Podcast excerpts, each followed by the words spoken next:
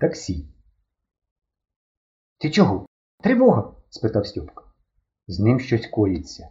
Я кивнув на спину гітариста. З Федором. А тобі яке до того діло? Ну й псих. Я не знав, що мені робити. Ми стовбичили серед вулиці, де будь-хто з учителів міг узяти нас на замітку і завернути назад у школу. А гітарист віддалявся, крокуючи по проспекту вниз до синього каменю. Це у нас селище так зветься, два десятки будинків за лісопарком. Тут визирнула із школи технічка тьотя Ніна, і ми, як зайці, чкурнули через вулицю.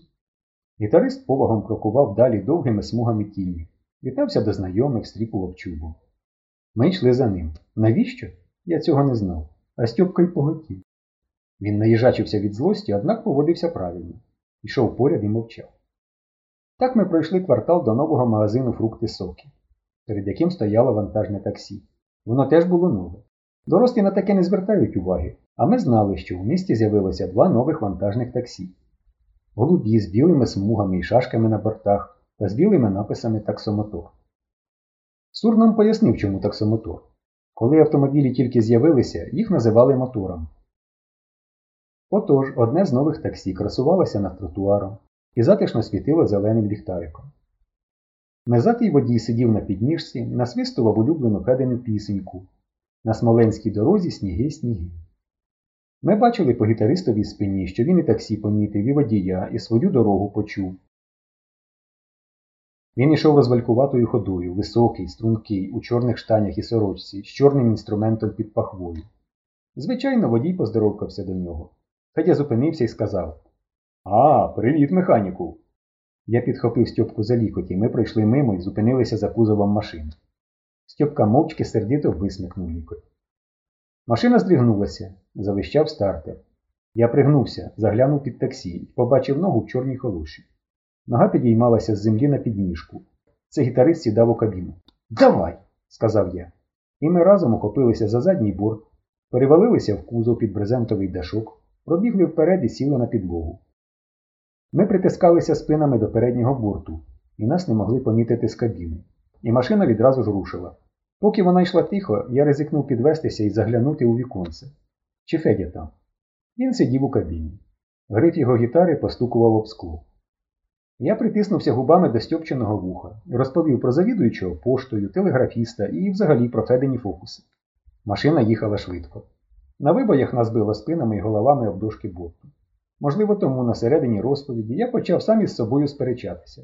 Сказав, що я дурень і панікер, і даремно вплутав Стьопку в історію. Звичайно, Федя поводився дуже дивно, але яке нам до того діло? Він взагалі дивак, а я панікер. Стьопка відхилився від мене і скривився. Він моєї самокритики терпіти не може. Він показав, як грають на гітарі і прошепотів. А оце він що, розучився?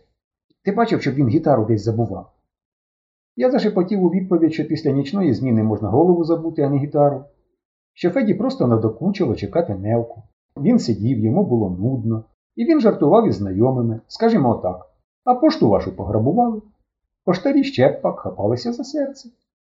Потім він вирішив поїхати Нелці на зустріч, скористався із своєї популярності і сів на вантажне таксі. Звичайнісінька поведінка. Друзів у нього в місті кожен третій, ну кожен п'ятий, не менше. До Нелки поїхав, сказав Стьопка. Вона живе зовсім на протилежному кінці міста. Він подумав і додав Нічого собі жарти. А з гітарою на завод не пускають. Його всюди пропустять. Це молокозавод, сказав Стьопка. Там чистота і дисципліна. А ти бовдур. Я все-таки розсердився. Ну, панікер, ну шпигунських книжок начитався. Але чому я бовдур? Тому Федько вчора виступав у сільському клубі. Загулявся, напевне, а ти глибтяк. Взявся за діло, доведи його до кінця. От сам і доводь до кінця, огризнувся я і поплазував до заднього борту, щоб зіскочити. Та в цю мить по кузову затарабанили камінці. Машина різко збільшила швидкість. Місто скінчилося, почалося шосе.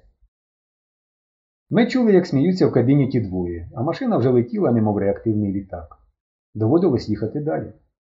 Ми враз проскочили стадіон, зараз буде підйом і там зіскочимо. Зненацька завищали гальма, машина зупинилася. І ми виразно почули голос гітариста. Пілотуєш, як молодий бог. Бувай здоровий. Та де там? відповів водій. Бувай здоровий. Стьопка луснув себе кулаком по коліну. Тут на белебні з машини не вилізеш кругом поле. Та гітарист недбало кинув. Їдьмо зі мною, механіку, тут поруч. Покажу таке, не пошкодуєш. Стьопка розвів і склав долоні, капкан, мовляв. Я кивнув. Ми чекали, витріщившись один на одного. Навдивовижу простакуватий був цей механік. Він тільки промимрив. Поїхати чи що? Не засядемо? Дверцята стукнули, машина покотилася до лісопарку і звернула на путівець. Наш бурляло в кузові, пелюга валила під брезент. Ми клацали зубами. Я чхнув Стьопці в живіт. Та машина скоро зупинилася. Ну й пелюга, жах! почувся Федин голос. Потюпаємо механіку. Водій не відповів. Е, хлопче, ну йди в акти, весело сказав Федя. Скільки проїхав, півсотні метрів лишилося. Лінуєшся, то їдь собі додому. На не можу, дурні вловлять. прошепотів Стьопка. Водій йшов знехотя, озираючись на машину. Місцина була підходяща для темного діла. Узлісок ялинового розсадника.